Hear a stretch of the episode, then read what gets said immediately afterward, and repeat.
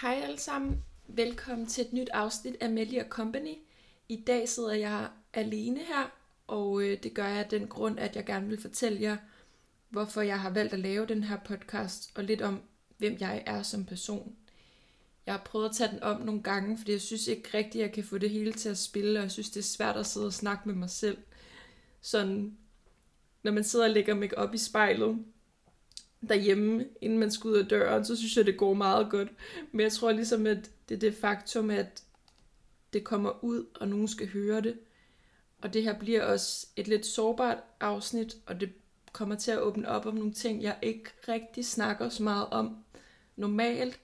Så derfor gør det det måske også lidt sværere for mig. Øhm, også fordi det, jeg gerne vil fortælle om, er fra en tid i mit liv, der var meget kompliceret. Så, og jeg vil ikke kunne få det hele med i et afsnit på 20 minutter, som er det, jeg har planlagt i dag. Men jeg vil rigtig gerne lave et afsnit ved siden af, hvor at jeg ligesom går i dybden med, med det hele. Så ja, jeg håber, I har det godt, og øh, jeg glæder mig til at høre, øh, hvad I synes om min podcast generelt, og om afsnittet i dag.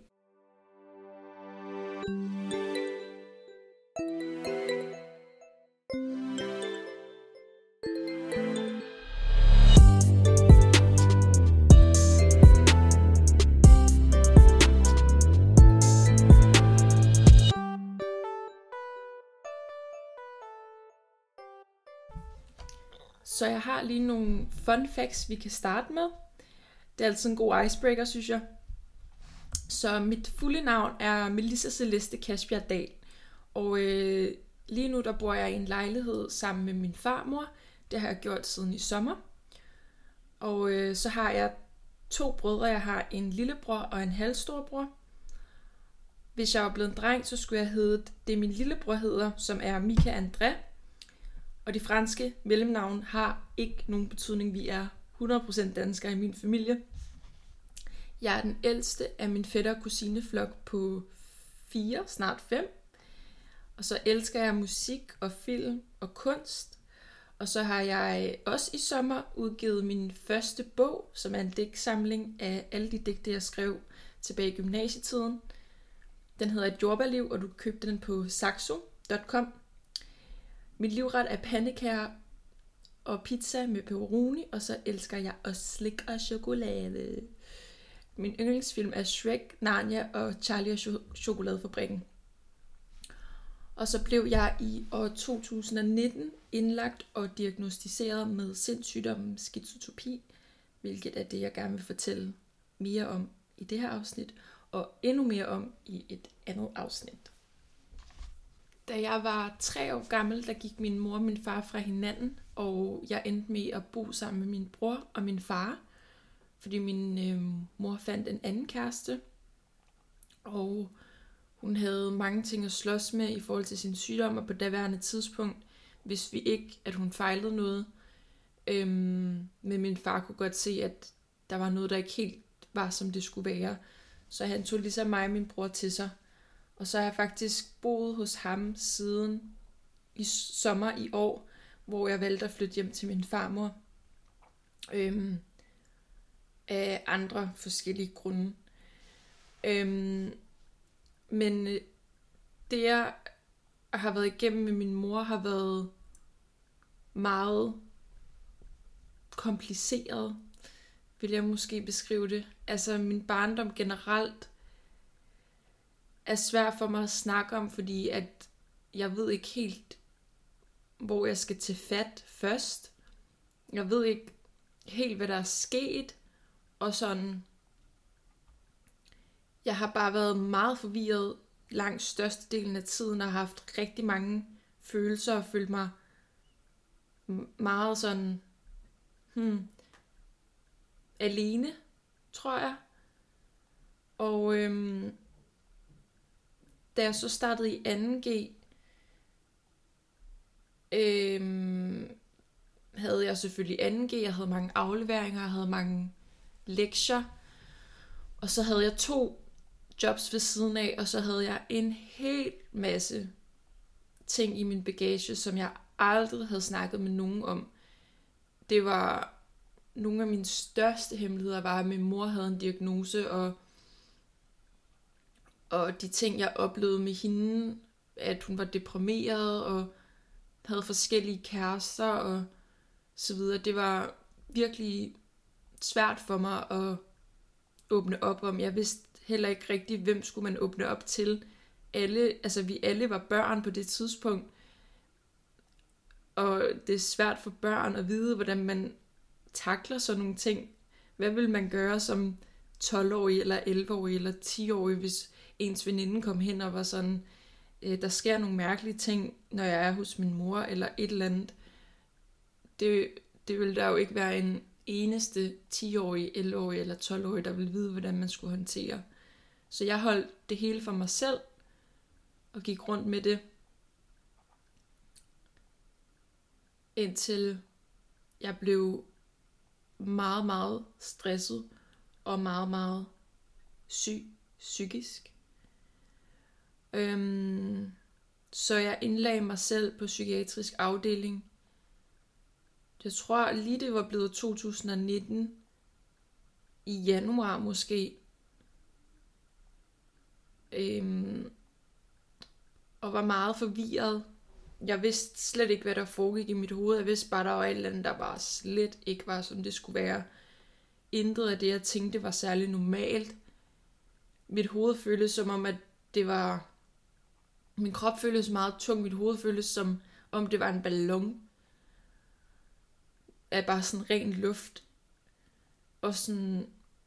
Jeg kan ikke rigtig huske noget som helst fra den tid af, fordi jeg var så stresset. Og øhm, jeg var så sårbar. Noget af det første, de spurgte mig om, da jeg kom ud i psykiatrien, var om jeg havde nogle familiemedlemmer, der også havde nogle psykiske sygdomme. Og det var første gang, at jeg fik lov til at fortælle nogen, at min mor hun led af ADHD, og øhm, også har været meget, meget deprimeret. Og jeg ved, jeg ved ikke, om det er en bipolar lidelse, eller om det er en borderline lidelse, som hun også er blevet diagnostiseret med. Øh, det har været lidt utydeligt i hvert fald. Noget var i hvert fald ikke helt, som det skulle være fra hendes side af heller, og hun har også haft det mega svært. Og det var første gang, at jeg åbnede op om det over for nogen som helst. Og da jeg gik derfra, følte jeg mig bare så let, fordi at jeg først for første gang havde sagt det til nogen. Jeg følte næsten, at alle mine problemer var, bare var blevet løst den dag, fordi jeg bare fik lov til at sådan sige det til nogen, at, min mor hun havde det mega svært, og det påvirker jo selvfølgelig også dem, der er omkring hende. Og som jeg ligesom kom mere ind i psykiatrien, og som jeg fik lov til at snakke med nogle flere mennesker, er det gået op for mig, hvor vigtigt det er, man snakker om tingene. At man ikke holder ting hemmeligt, eller at man ikke holder ting skjult, eller at man i hvert fald ikke går med ting alene. At man åbner op og får tømt lidt ud af bagagen, bare en gang imellem. Øhm, det har reddet mit liv, og nu sidder jeg i en position, hvor at jeg har det væsentligt bedre, end jeg havde for bare to-tre år siden. Altså, i foråret havde jeg et, et øhm, tilbagefald af en slags, også lidt utydeligt, hvad det lige gik ud på. Men, øhm, og jeg havde nogle rigtig gode samtaler med min terapeut, som i øvrigt overhovedet ingen erfaring har med psykiske sygdomme, men han formåede alligevel at hjælpe mig virkelig, virkelig meget. Og siden da har jeg ikke haft angst en eneste gang. Jeg har ikke haft... Det svinger selvfølgelig. Nogle gange kan jeg godt mærke, at, sådan, at nu skal jeg lige passe på med at drikke for meget, eller have for mange aftaler, eller et eller andet. Men jeg er blevet langt bedre til at passe på mig selv. Så jeg sidder nu i dag og føler, at jeg har det så altså, bedre, end jeg nogensinde har haft før.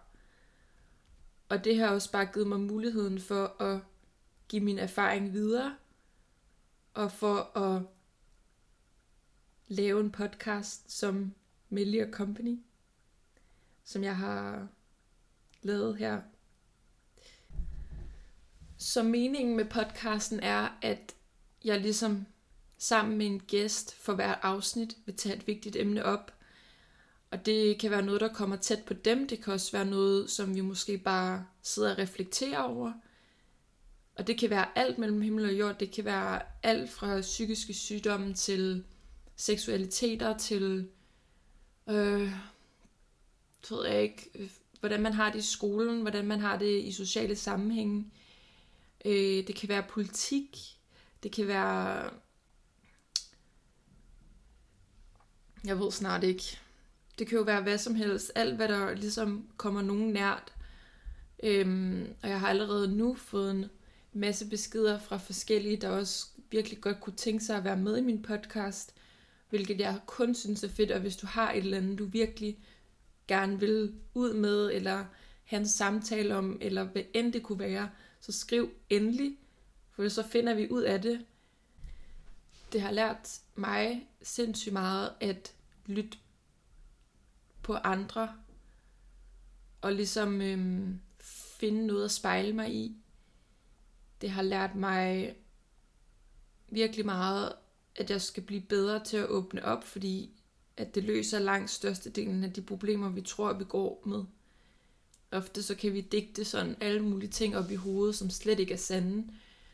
Og når vi ligesom åbner op, så finder vi ud af, okay, så står der problemer måske ikke, eller måske jeg har et større problem, end jeg selv troede, og måske jeg faktisk sidder omkring nogen, der faktisk gerne vil og kan hjælpe mig. Så at skabe et forum som Melia Company